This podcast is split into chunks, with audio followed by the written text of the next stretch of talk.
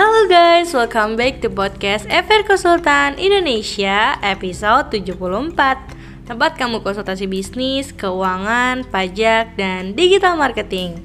Bersama saya Mutia Neta. Di episode kali ini saya akan menemani kalian dalam beberapa menit ke depan Yang pastinya dengan topik yang seru dan membangun buat kaum milenial. Are you ready to be a billionaire at young age? Pastiin kamu dengerin sampai selesai ya pada episode kali ini, saya akan membahas seputar admin keuangan. Teman-teman tahu nggak sih admin keuangan itu apa?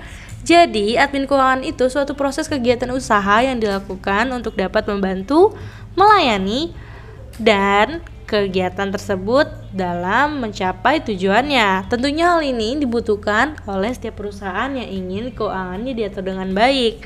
Nah, kalau misalnya kamu sebagai admin keuangan diharuskan untuk membuat perencanaan keuangan perusahaan, dimulai dari perencanaan peminjaman, uang kas, dan kas keluar sampai pembayaran pada jatuh tempo hutang. Nah, biasanya perusahaan akan meminta kamu untuk membuat laporan keuangan secara berkala. Kamu akan ditugaskan perusahaan untuk mengetahui dan mencatat besaran anggaran belanja dan pemasukan yang telah diterima. Selanjutnya, saya mau nanya nih, kalian memiliki keahlian dalam menghitung dan mempunyai dasar pendidikan di bidang akuntansi atau administrasi perkantoran?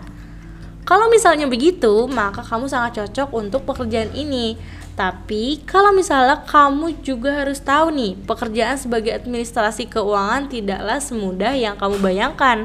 Kamu harus memiliki kriteria khusus untuk dapat menjalankan tugas dan administrasi keuangan di suatu perusahaan.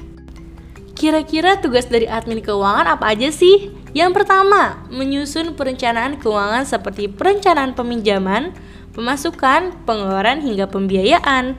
Yang kedua, membuat laporan keuangan harian, mingguan, bulanan, dan tahunan yang kemudian dilaporkan ke atasannya.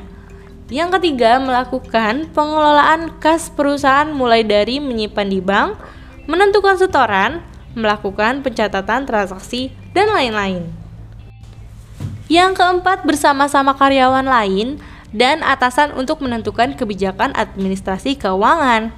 Yang kelima, membuat, memeriksa, dan mengarsip faktur, nota supplier, laporan AP atau AR untuk memastikan status hutang atau piutang. Yang keenam, mencatat penerimaan pembayaran dari pelanggan. Yang ketujuh, mengelola semua pembayaran tagihan agar pembayaran tepat waktu termasuk pembayaran terhadap supplier. Yang kedelapan, melakukan pengarsipan dokumen transaksi guna menjaga ketertiban administrasi dan memudahkan nanti jika sewaktu-waktu dibutuhkan. Yang kesembilan, melakukan analisis keuangan dan pelaporan kepada organisasi. Dan yang terakhir, membantu mengelola aktivitas hutang dan piutang perusahaan. Dan yang terakhir, ada kewajiban kamu nih sebagai admin keuangan yang pertama, memeriksa faktur, nota supplier, laporan AP atau AR untuk mengecek status hutang dan piutang, lalu mengetahui dan membayarkan hutang suatu perusahaan, memeriksa lalu lintas uang perusahaan yang menjadi wewenang staf keuangan, bekerja sama dalam menyusun kebijakan administrasi keuangan perusahaan dengan bagian lain yang terkait, dan terakhir membayar tagihan dari vendor atau kontraktor. Nah, nggak kerasa ya kita sudah berada di penghujung podcast kali ini. Gimana nih kira-kira menarik gak sih pembahasan kali ini? By the way, thanks banget nih buat para teman-teman dan Gen Z yang udah dengerin podcast kali ini hingga akhir mengenai tugas dan fungsi admin keuangan di dalam bisnis. Untuk mendapatkan lebih banyak tips dan trik tentang bisnis, keuangan, pajak maupun digital marketing, kalian pantau terus ya podcast FR Konsultan Indonesia dan tunggu update-nya di Instagram kita @frkonsultanindonesia.